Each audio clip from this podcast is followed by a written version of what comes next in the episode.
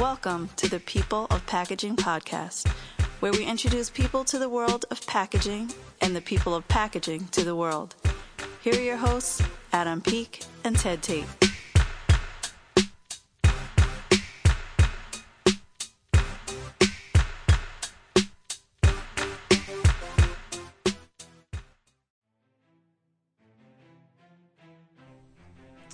All right, before we get into this episode, just a reminder um, you can go to peopleofpackaging.com, get your free ebook from the sponsors of our third season, Doxalent, which is a packaging specification management company. It is so vitally important for you to be able to manage your packaging specifications and gain control over that. So, once again, go to peopleofpackaging.com. Also, some exciting news in March of 2021. Myself and a fellow podcast host, Avelio Matos, who's the host of Package Design Unboxed, we're going to be launching uh, daily packaging tips.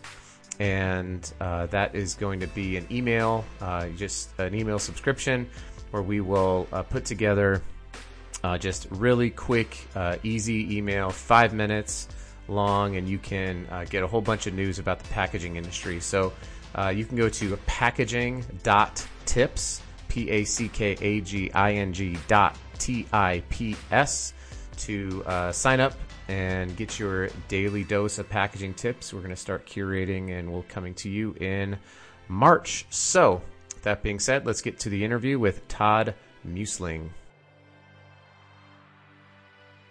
All right, so I'm joined here by uh, a. Let's see. I don't really know. Do you remember Todd when we met at? Was that like? I was thinking back on this time when we used to go to trade shows. Do you remember that time?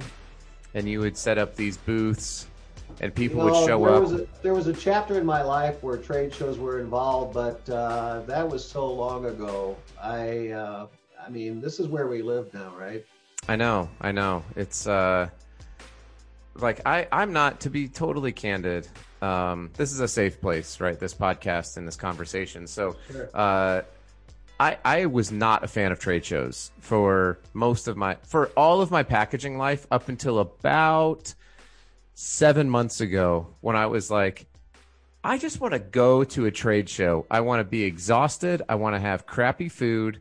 I want to be my feet are going to be sore and I just want to go be with people in the industry. Like I just want to see stuff and be with people. And that's when I realized like I am over COVID. That was like my moment when I decided like when I longed for Pack Expo Yeah. and and walking I- around Chicago.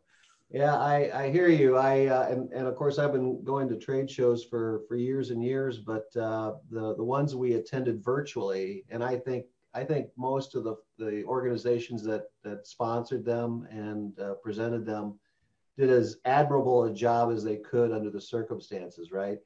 I thought we did a we saw a lot of great presentations. But when you come to the trade show, it's it's about eating the you know standing in line and, and running into somebody you haven't seen in a year and Mhm. and then walking down the aisle and seeing some bottle floating through the air and you stop to take a closer look and and that that was missing. Oh yeah. Uh, Yeah. So for me, I'm I I'm I'm look for I look forward to getting back to them when we can do it and we can all feel safe about it and um, feel like it's it's time. And and I got to do a so it was funny is one of the first times that I've ever done like a video thing was with was with you guys at your booth and I got back and I listened to it and I actually went out and bought like some Bluetooth microphones because if you recall it was just it's so loud at Pack Expo and um, so it was after that that I was like I'm going to do this again and then I don't think I've been to a trade show since. Uh, maybe I have. I think I went to Luxe Pack in LA. But um, you know, anyway. Well, welcome to the podcast, Todd. Thanks very much. Happy New Year. Uh, yeah, you as well. 2021. We're here and we're going to make it a better year than 2020. Fingers crossed. So uh, Todd, why don't you kind of introduce yourself to the people listening? We've got, I don't know, a few hundred packaging professionals from all across the globe. Uh, we're in over 50 countries now, I think, which is kind of crazy to think about. Um, so Uh, if you speak any other languages, you can share about that. Uh, Um, Guten but- Buongiorno, uh, um, Hola. Uh, you know, Good. that's that's about the limit of it. But uh, hello, everyone. I'm I'm Todd Moisling, and I'm uh, I'm the senior manager in market development for uh, Presto Products Company.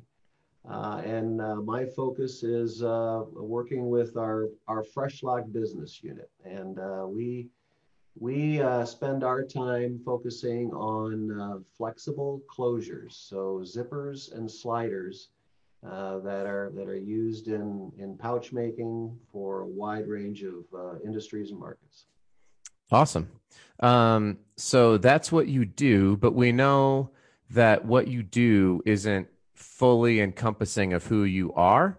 So what uh you know, what are where did you how did you get into this? How did you get into being the what was your title? Senior manager of market development is what is what your LinkedIn says. With Yeah. a with a, quite frankly, a lovely banner uh behind you with the with the zippers. So well I had a lot of that. help with that. Uh, my my LinkedIn uh, prowess is not as strong as others, but um, uh, it got me there. So I'm I'm appreciative of the people that support me. Very good. So on the packaging side, I, I think it's it, the journey I took was, uh, you know, why packaging, and um, and I just kept on running into it. Um, when when I was in college, uh, uh, Indiana State University in Terre Haute, Indiana, Mm. And uh, didn't know anybody, and I and I made a friend, uh, Tim Schoolman, who we're still very good friends. But uh, you know, at that stage in your life, you're saying to people, "Well, what's your major?"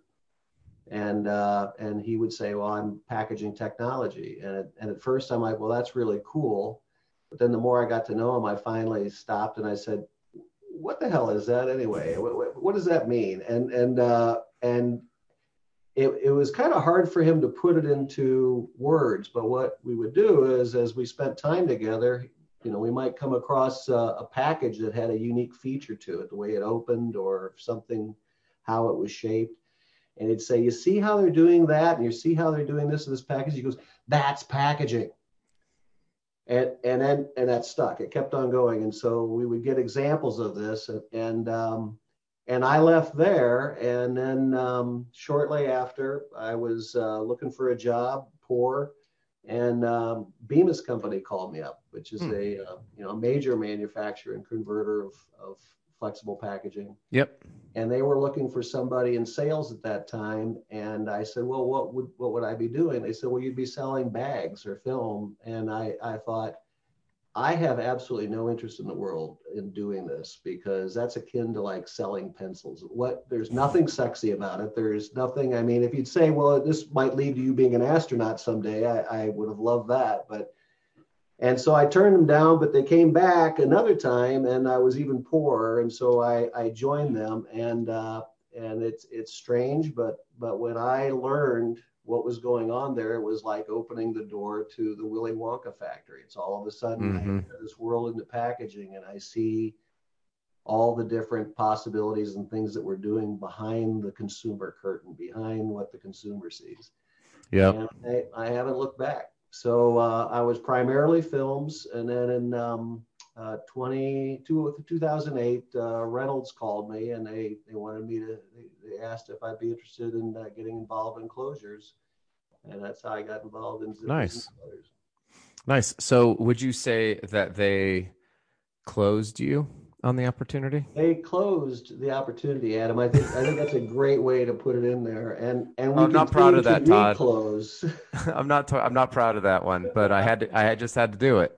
It's the first time really I've heard anything like that. You know, I don't believe that for a second.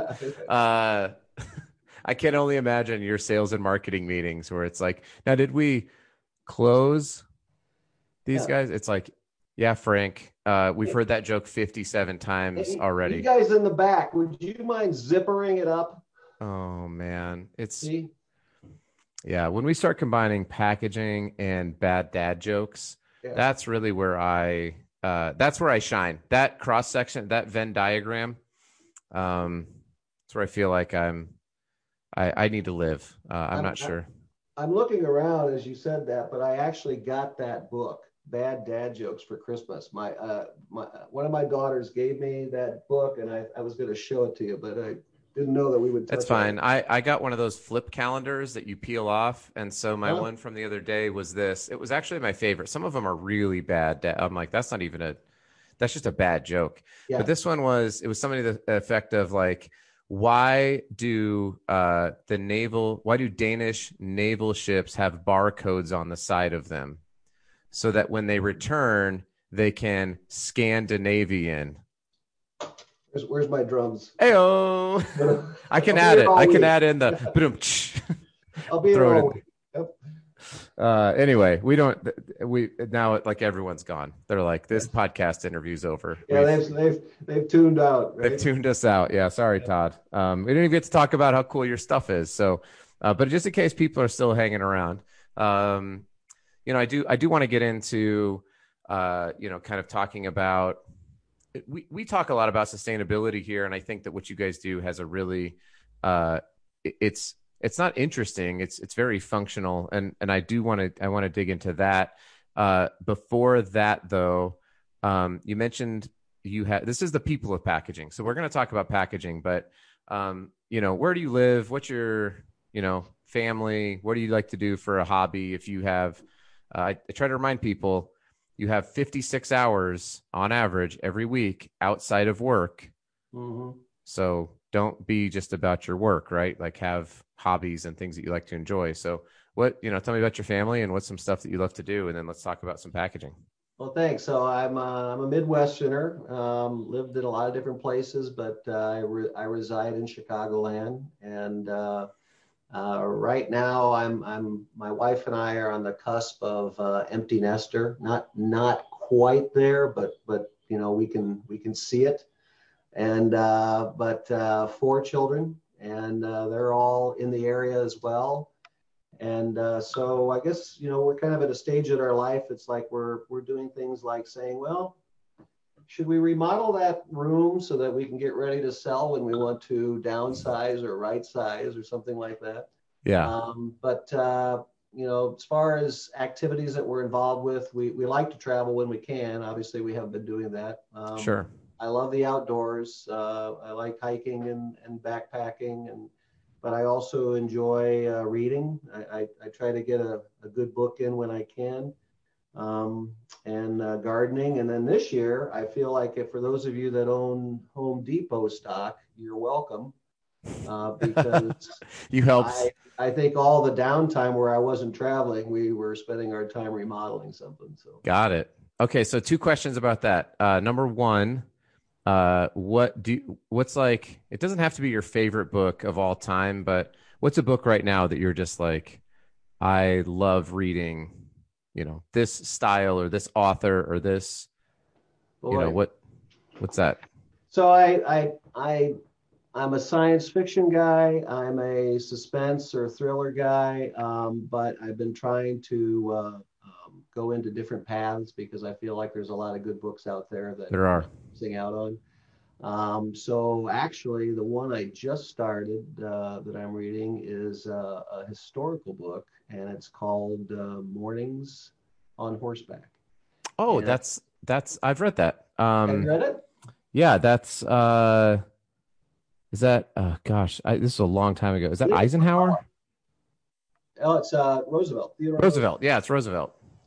And uh, Teddy Roosevelt is to me kind of an interesting character in, in politics and in history, and just all the different things that he was involved in, and uh, you know, a bit of a obviously a naturalist on one hand and a hard charger on another, and then the leader of a country. And um, and so uh, this book is really about uh, his youth and uh, kind of the formative years of how he became who he is. Yeah. So, um, but so far, I've really been enjoying it. That's great. And then where's your favorite place to travel? Well, I mean, I haven't been to all of them yet, so I can't come back and say that my favorite is, but uh, I would say that I, I, I certainly love Europe.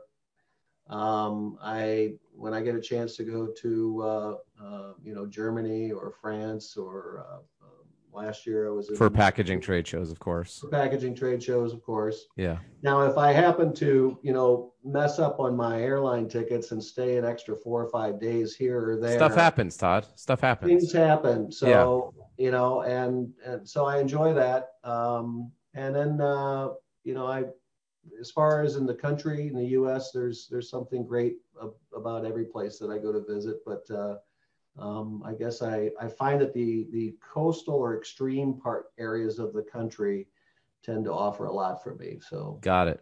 All right. you know, well, West when, Coast, East Coast, that kind of thing. when you come to Utah, uh, we can. You, I'm sure you would enjoy it here. Yeah, I Um, know I would. Yeah. Okay. So uh, I I'm super fascinated because I recently I've been um, I was explaining to you before we got on the call. Um, I am not. I don't have a background in flexible packaging. Um, you know, I kind of cut my teeth in the folding carton setup, rigid setup box, corrugated, so more paper based packaging. And then I got I started working for a company that did shrink sleeves and pressure sensitive labels and um, and now the company that I'm with, uh, I've been here for a little over a year, so I'm certainly nowhere close to being an expert. Um, it'll take many, many, many years to be there, but you know we do flexible films, and um, it's funny because it's I, the the idea of sustainability with packaging is certainly a topic that is rightly never going to go away. Um, we should always be pressing the envelope and kind of pushing for that. But I get asked more about the sustainability of flexible packaging than any other substrate I've ever worked with. Um, and and so I, you you you had mentioned that that's a that's an area of passion for uh you know is, so I just want to make sure I'm saying the name right. It you work for the brand is Fresh Lock, the company is Presto.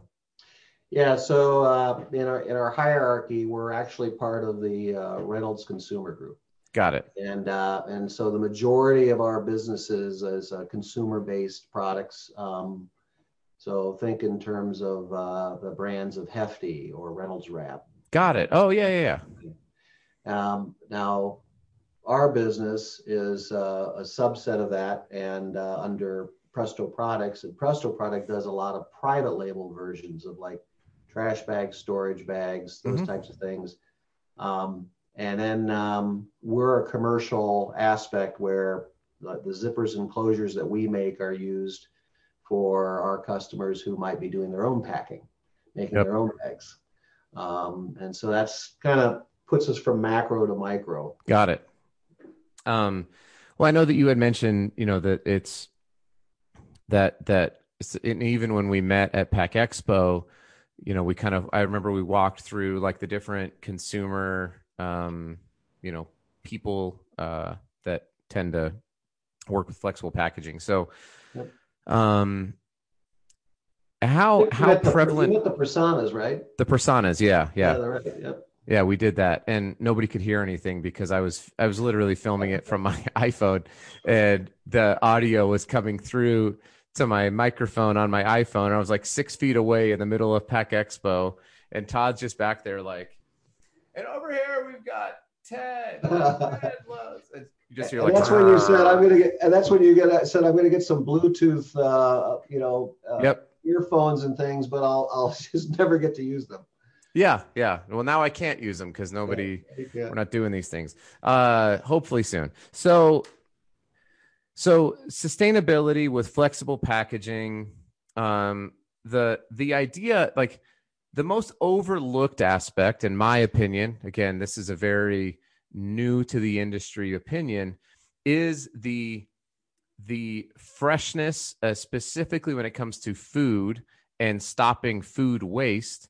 Um, you know, as as I've come to learn that food waste is the third largest contributor to greenhouse gas emissions, um, and so having proper ways to keep that food fresh, to keep it out of landfills, and to to have it be consumed is maybe the single greatest like sustainability check mark for flexible packaging. That's been my again very new to the industry.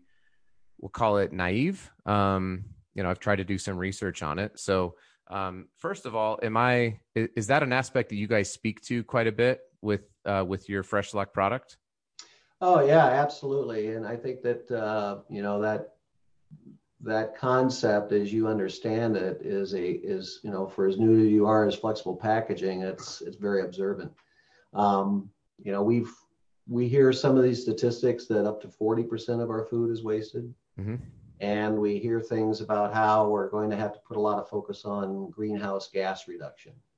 And one of the things we talk about is that uh, when you think about a farmer in the field and he and he puts the energy um, into planting a seed and or or raising an animal, and then all of the number, the money and resource, and uh, that he needs in order to be able to foster that to the point where he can then harvest and put it in the marketplace. Then everything that that goes through in those channels, um, and it it processes the distribution to the grocery store or the restaurant. It gets served up only to have you say, "I really don't feel like anymore. Thank you," to dish it into the garbage. Mm-hmm. And I think that's where they're saying it's like there's a lot of energy um, and and resource that is put to what will end up as waste. Now that, that's one path it could take. Um, where flexible packaging can come into that and help is that uh, you know our job in flexible packaging is to try to help contain and preserve uh, a product through that journey. And when we add a closure to it, um, we're we're amplifying that. We're adding a doorway you know, to the product. Uh, and and the primary focus of any closure, going back to a cork for a wine bottle, is to preserve and to contain. Mm-hmm. So yeah, to your point, as I think not only as we move from rigid to flexibles and we see more and more applications doing that, we're reducing materials uh, compared to what we had in rigid. But then when we add closures to things like pouches, we're we're providing a path to be able to maintain um, what the, the, the freshness or the atmosphere of that package was uh, to protect that product and then to contain it um, so that it minimizes waste. I don't um, more. Uh, this is I've never thought about this until you were just talking about. It. So I, I my I love coffee. Um, I mean, like I've been a barista before. I I even oh. learned how to do like latte art for a minute. Um, nice. Yeah, it was kind of fun.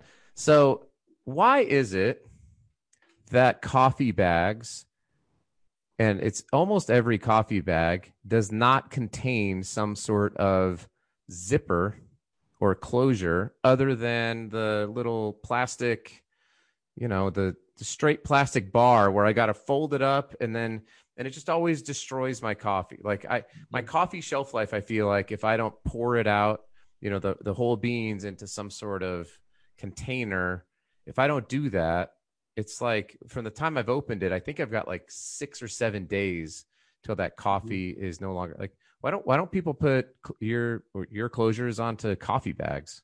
Yeah. Well I, I more and more people are are asking us those questions including from the coffee industry. And as i think as we we start to transform uh, using sustainability, saying, you know, so a coffee company says, boy, I, you know, I've got this package here and it's worked for many years, but I, but it's not sustainable. I can't recycle it, can't compost it. You know, I've got to look at, at doing something different. And I think as they embrace that change, then it, it'll make sense for them to start saying, is, is our current method the best method to use? Mm-hmm. Or while we're changing this, should we go ahead and advance to a closure? Because right now I think the average coffee bag it might be in it's going to be a high barrier bag, mm-hmm. um, you know, foil or metallized or something. And generally, a lot of times you see these tin ties. We call yeah, them. that's what it is. Those... It's an adhesive on one side adhered to the package, and then you fold it down. The intent is that as you fold, because the consumer likes that squared off package. You know, that's the way it's been made in a long time. Mm-hmm. And a lot of these coffee companies out there, that's how their packaging room looks. It's set up to make that bag. So it's a major investment. It's not a quick change in order to go right. to. Right. But now they're saying, you know what? Um, we got to get rid of these multi materials because even though we're in flexibles, we're not we're not doing it as well as we could. And and I think that's where those conversations are emerging. So stay tuned. And and you guys have so your closures. So I know that there's like the in-store recycle ready, and the compostable films. Uh, you make do you, make compatible closures for those particular instances and those materials? Yeah, I mean, so you think about as a consumer, you think about, um, you know, when you come across a zipper or a slider on a bag in a store, and you go, yeah, it's got a zipper or a slider in.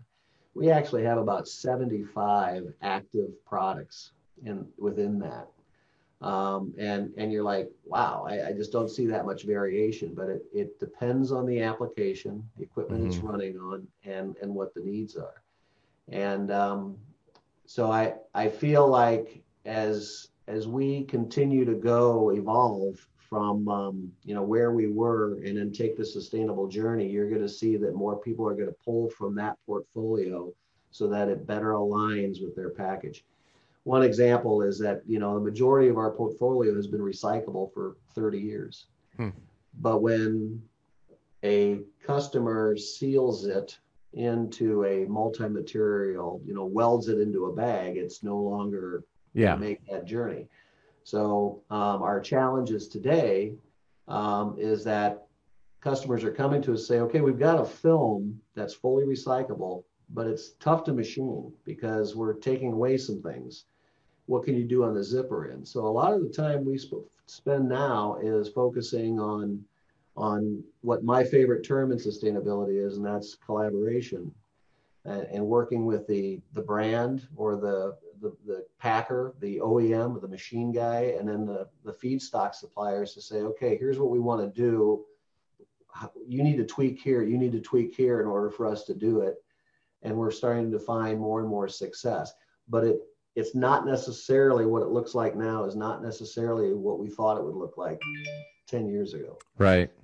So that's uh, that's uh, that's called the Vanilla Ice principle where you stop, you collaborate and you listen uh, if you're familiar with uh, that's it yeah the no, the classic it. the classic I really you, awful quoted Barry. Manilow earlier, so uh, you're. That was more for my mom because I'm pretty sure that my mom listens to my podcast. I don't really know any Barry Manilow songs. I really oh. love rap music, hip hop music. So, oh, uh, I do. Yeah, I do.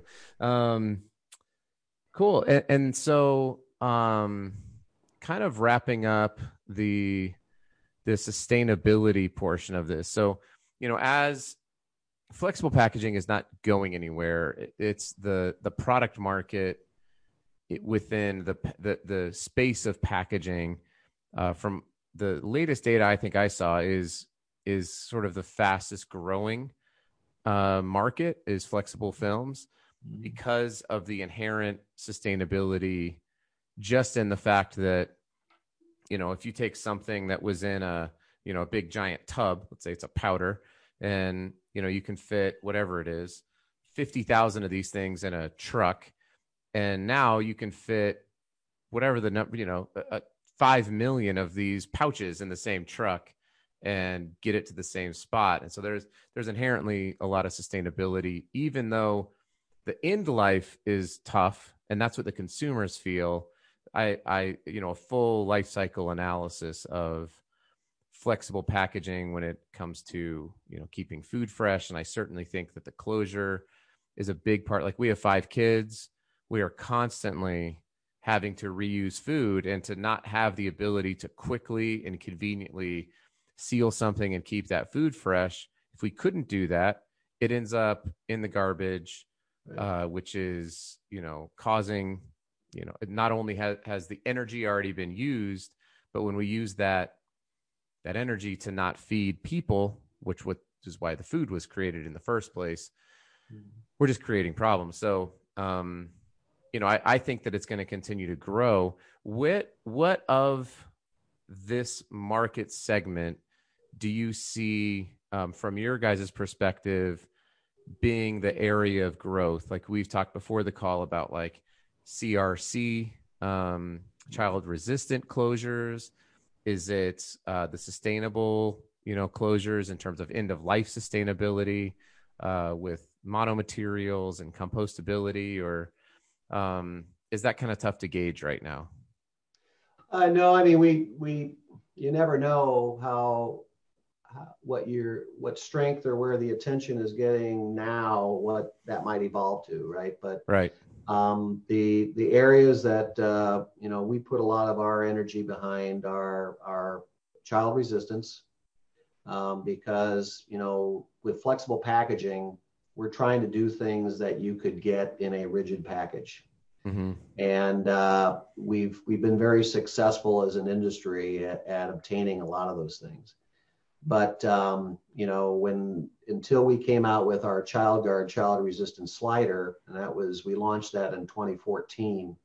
Uh, that became the first way to commercially lock a bag, uh, a, a commercial pouch, and so that has opened doors to brand managers and product managers to now look at new options on the shelf in many, many markets. Everything from household cleaners, products that are, are regulated, mm-hmm. that have to have special packaging or child resistant closures. And, uh, and that could be like household cleaners, pool chemical, agrochemical, uh, pesticides, you know, um, yeah, pharmaceuticals, nutraceuticals, just keeps going. So it's it's really opened up a whole new category. Um, but I feel like uh, when it comes to to the general closures, the way we've evolved and the way we're going to go is that child resistance, uh, e-commerce, mm. and sustainability are the the primary areas that uh, we all have to be be looking at. I I totally agree, and I, I think the data is really supporting that, and that's not like the the COVID pandemic has not shifted. Like it didn't. It all it did was just accelerate trends that I think were already brewing. You know, it's not like e-commerce just came out of nowhere. You know, like oh, what's this Amazon company? I've never heard of them until COVID hit. Like clearly, we were already getting comfortable. I think it just probably has accelerated and, quite frankly, stressed a lot of supply chains um, yep. in in the middle of doing that. But um, yeah, I, I totally agree. I don't see it going anywhere. And just based on the, the limited requests that I get for, um, you know, things like child resistance uh, and sustainability, and then even e-commerce, because what what a lot of people I don't think realize is that a lot of these big brands that we're so familiar with had zero direct to consumer strategy prior to COVID. They knew they had to get there eventually, but you know you've got big massive companies like multi-billion dollar multinational corporations who are like we don't know how to take an order. Like somebody couldn't just go order a product and then it gets shipped to them because they're so used through to the distribution channels that had been set up for decades. Um, so they're you know but that was a good i think that was a good pressure right on the system because it's it's creating these uh, these new innovations i think which will keep coming out Absolutely. Uh, I agree a thousand percent. It's, uh, you know, we knew we were on a growth track, especially with the e-commerce space. Um, and I think that by 2022, we had, you know, certain dollar estimates, but, but COVID did exactly what you're saying. It accelerated that. It forced us to take a look at it sooner. And I think something else that happened is that part of this is consumer acceptance. You know, mm-hmm. it's like my my wife goes to the grocery store because by golly that's that's how she does it. That's how she's always done it. That's how she grew up. And and you can physically look and shop and and choose things. Um, and uh, and then covid hits and and now we're online trying to see if we can't make an entire grocery order that we can pick up. So now that means that that we are forcibly trying to change from a, a brick and mortar direct marketing thing to an omni channel mm-hmm. where where we're ordering online, utilizing e-commerce, but then you know it's being grabbed off the shelves at the store. Yep. And uh, and I think a lot of people did that that very same thing, and they said, you know what, that actually worked out pretty well. Yeah, it's pretty. It's pretty good. good. Yeah. So you know, after COVID, you know, when when we get back to our whatever that new normal will be, um, fingers crossed soon. Fingers crossed. Uh, you know, my guess is that a lot of people are going to say, "Hey, I'm I'm well on my way into to repeat orders like this." So, yep. I think I think we're going to accelerate. Yep. Yeah, I I couldn't couldn't agree more. Um, well, Todd, we're kind of here at the end of the interview, so it goes fast. Uh, wow. These these things, I know.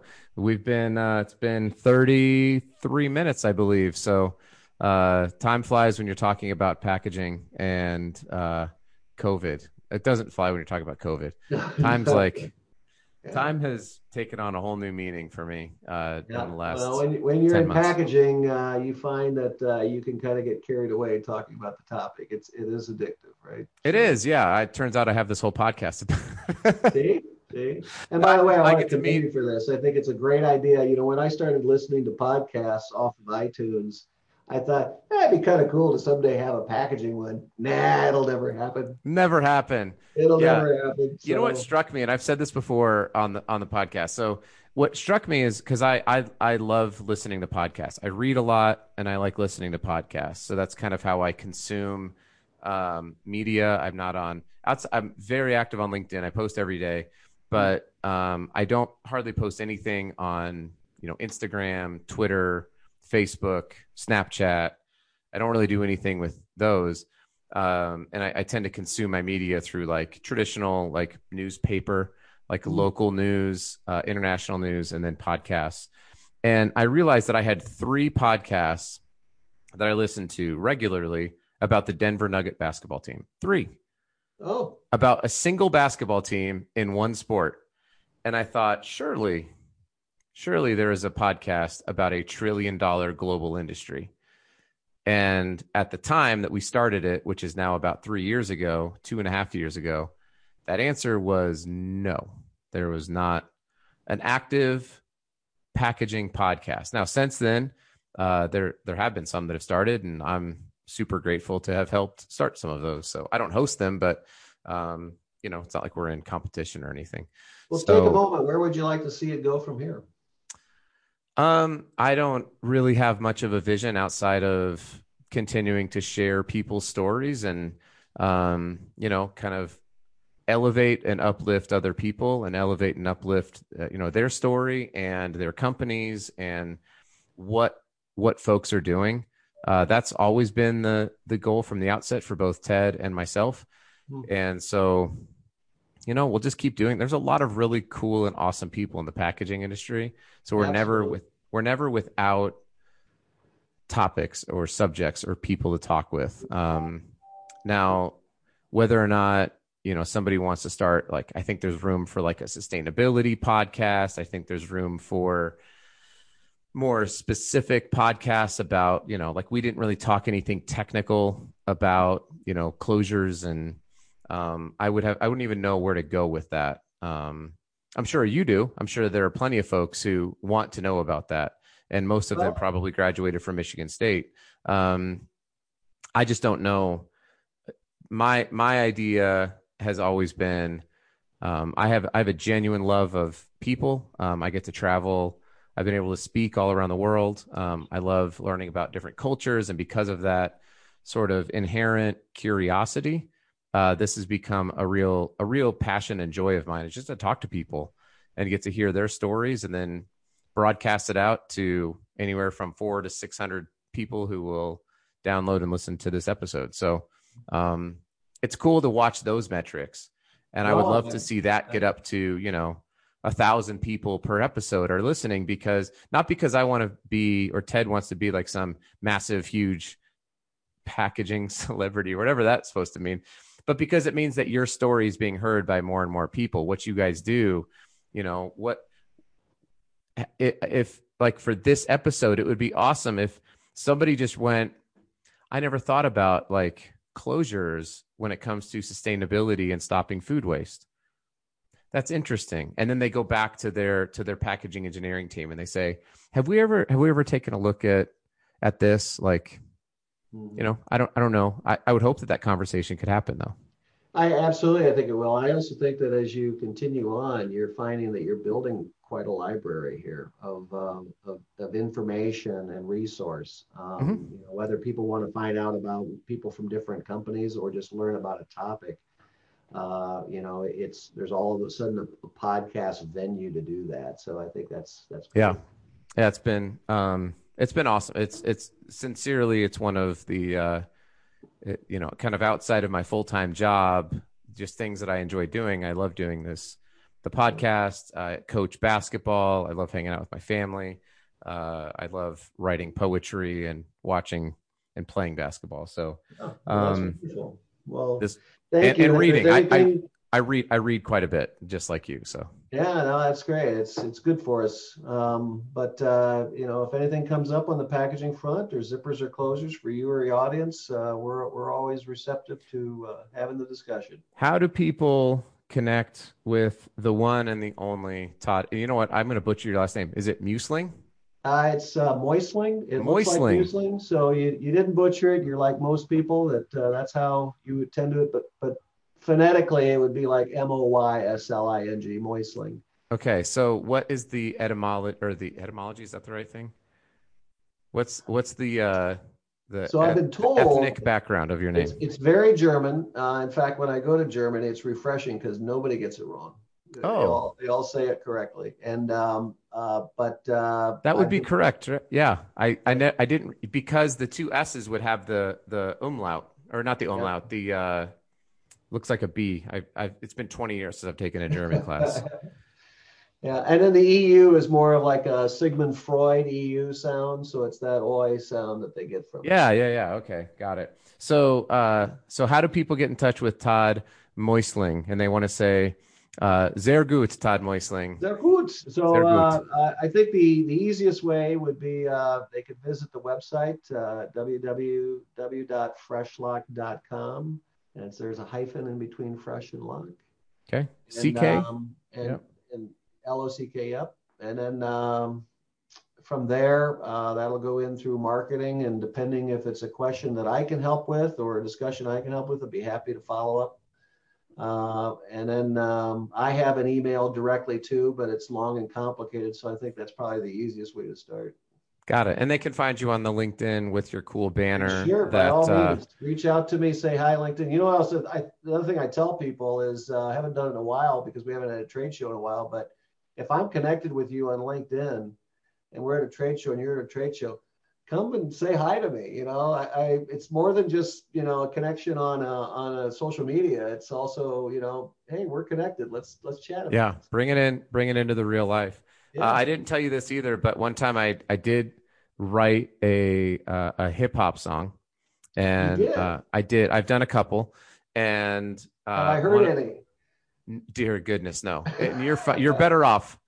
You're better off having not heard it. Uh, but one of the lines was, um, uh, "I've got to keep my thoughts fresh, uh, like a Ziploc," is what I said. But like it sh- I could revise it to, "I got to keep my rhymes fresh with this fresh lock," Right. and then we'll uh, we can we can take that and and you got you, your marketing department can run with it. You can have uh, the world's most uh, sub mediocre hip hop artist from Utah. I feel Uh, like we're coming back full circle now. We're starting out with these these puns where we where we started the conversation. So, it, but it would be right. It'd be like I feel like we need to come up with that fresh, lock it up. Uh, um, Hmm. Am I anywhere close? Um, no, sorry, Okay, right. that's not that's not going to work. Uh, we'll we'll play around with it. You know, we'll we'll figure it out. But uh, Todd, it's been awesome. Thanks for coming on. Thanks for doing some rad stuff and being a cool person to get to talk to. And uh, appreciate appreciate being on the podcast. Adam, all the best. All right, thanks. Thank you.